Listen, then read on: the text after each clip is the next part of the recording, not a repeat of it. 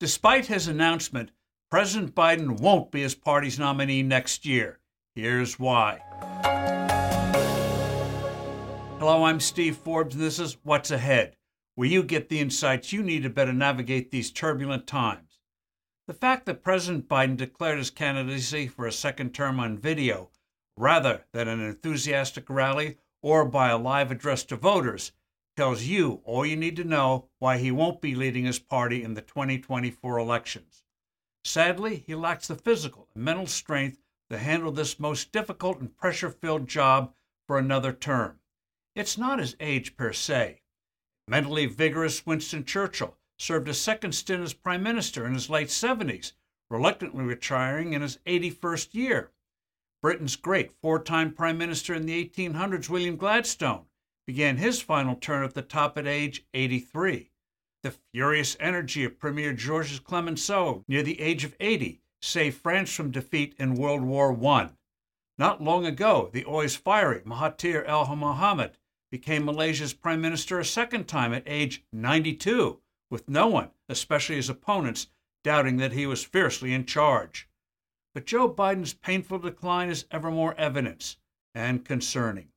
His press secretary couldn't even bring herself to promise that he would complete a second term. Another factor arguing against Biden being his party's 2024 nominee is the question of what the president knew about his sons blatantly cashing in with the Chinese and others when he traveled overseas with then Vice President Biden.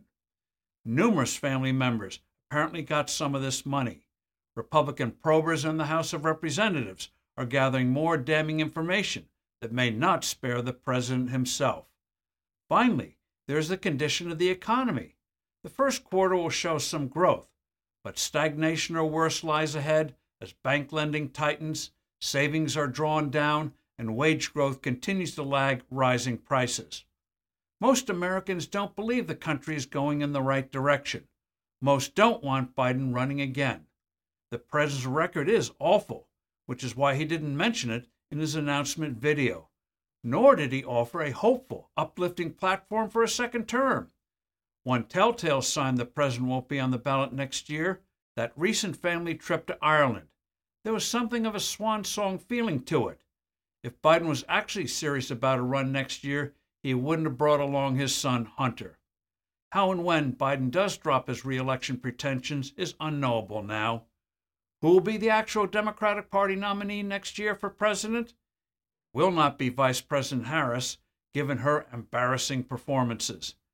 It is notable in that Biden video announcement that she appears but did not speak. The Democrat standard bearer next year may not be the names now bandied about, such as California Governor Gavin Newsom, but someone we're hardly aware of today, a total outsider in other words, a turbulent election year is coming. I'm Steve Forbes. Thanks for listening. Do send in your comments and suggestions. And I look forward to being with you soon again.